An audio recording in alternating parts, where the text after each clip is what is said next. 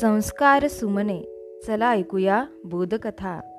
या उपक्रमामध्ये मी विद्या गवई नरवाडे आपणा सर्वांचे पुन्हा एकदा हार्दिक स्वागत करते. आज राष्ट्रीय शिक्षण दिन. मौलाना अब्दुल कलाम आझाद यांचा जन्मदिन. स्वतंत्र भारताच्या पहिल्या मंत्रिमंडळात शिक्षण मंत्री म्हणून ते कार्यरत होते. आणि सतत अकरा वर्ष त्याच मंत्रीपदावर होते. आज आपण शिक्षणाची आवड असणाऱ्या एका मुलीची गोष्ट ऐकणार आहोत. घरची परिस्थिती गरिबीची. आणि गावामध्ये सुद्धा चौथीपर्यंत शाळा. पण आता पुढे शिकायचं कसं? हा प्रश्न या छोट्या मुलीसमोर उभा राहतो. तर ऐकूया आजची कथा. कथेचं नाव आहे मला शिकायचंय.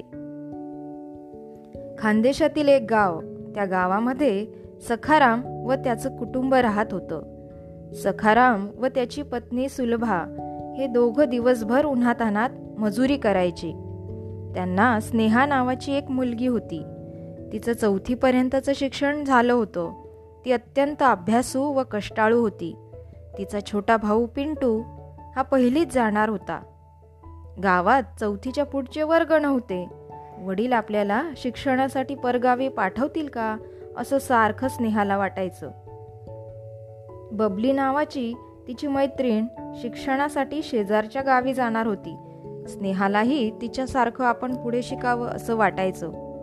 तिच्या मनात शिक्षणाचाच विचार सारखा घोळत होता. एके दिवशी नेहमीसारखं काम संपवून सखाराम आणि सुलभा घरी आले. मुलांना घरी ठेवून ते दोघं शेतावर गेले होते. पिंटू ओट्यावर खेळत असलेला सुलभाला दिसला पण स्नेहा कुठे दिसत नव्हती. सुलभानं लगेचच स्नेहा स्नेहा म्हणून हाका मारल्या. आईची हाक ऐकताच स्नेहाच्या रडण्याचा आवाज वाढला. एका कोपऱ्यात बसून स्नेहा रडत असलेली सुलभाला दिसली. सुलभा तिच्याजवळ गेली. रडून रडून स्नेहाचे डोळे सुजले होते. सुलभा चिंतेत पडली.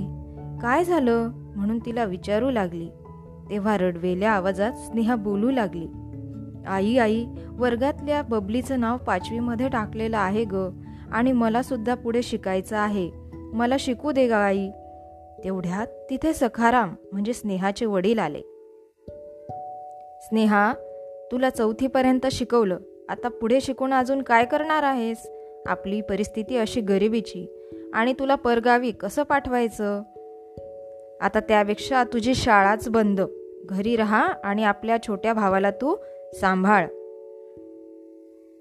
हे ऐकून स्नेहाला आणखी रडायला आलं. आई ग तू दादांना सांग ना मला पाचवीमध्ये शिकायला जाऊ दे असं ती आईला सांगायला लागली. आईचे डोळे गहीवरून आले. नवऱ्याला कसं समजावून सांगावं हेच तिला समजेना. गावात चौथीपर्यंत शाळा होती म्हणून गावातील बरेच लोक मुलांना चौथीपर्यंत शिकवत होते. गरिबीमुळे मुलीला परगावी शिकवणं सखारामला अवघड वाटत होतं. सखारामच्या भाऊबंधामध्ये पुरींना कुणीही चौथीच्या पुढे परगावी पाठवून शिकवलं नव्हतं. त्यामुळे तोही त्यांचाच कित्ता गिरवणार होता. त्याचा निर्णय पक्का होता. स्नेहाच्या वर्गातली बबली गावच्या सरपंचांची मुलगी होती. आडगावला जाऊन सरपंचांनी पाचव्या इयत्तेत बबलीला प्रवेश घेतला होता. स्नेहाला तिचे बाबा पुढे शिकवणार नाहीत असं मुख्याध्यापकांना समजलं. सरपंचांना सोबत घेऊन ते सखारामच्या घरी आले. सरपंच अचानक आपल्या घरी आलेले पाहून सखारामला अचंबा वाटला. बबली स्नेहाकडे नेहमी येत असे. स्नेहा अत्यंत हुशार मुलगी म्हणून सरपंचांना तिचं मोठं कौतुक. कायद्याप्रमाणे मुलीला शिकवावंच लागेल. तुझी कोणतीही अडचण असली तरी आपण ती सोडू स्नेहाला पुढे शाळेत पाठव सरपंच बोलले. मान खाली घालून सखाराम उभा होता. मुख्याध्यापक पोट तिडकीनं बोलू लागले. सखा भाऊ तुमची लेख हुशार आहे. तिनं शिष्यवृत्ती परीक्षा दिली आहे. तिला पुढे शिकवा स्वावलंबी बनू द्या. सरपंच समजुतीच्या स्वरात म्हणाले अरे सखा तुझी मुलगी माझ्या बबली एवढीच तिच्याच वर्गातली. आता बबलीला मी शाळेत पाठवणार आहे.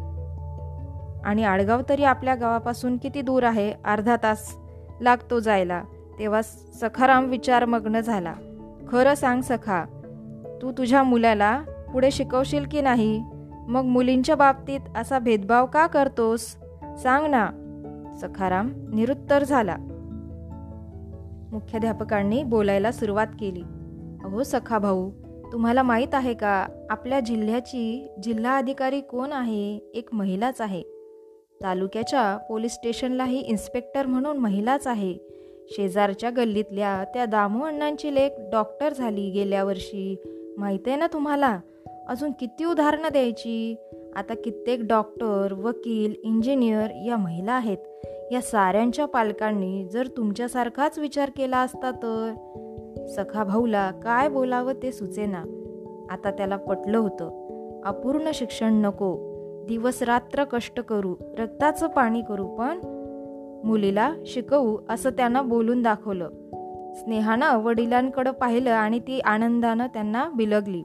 सरपंच आणि मुख्याध्यापक त्या दोघांकडे पाहतच राहिले. स्नेहाचा चेहरा आनंदानं फुलला होता. धन्यवाद.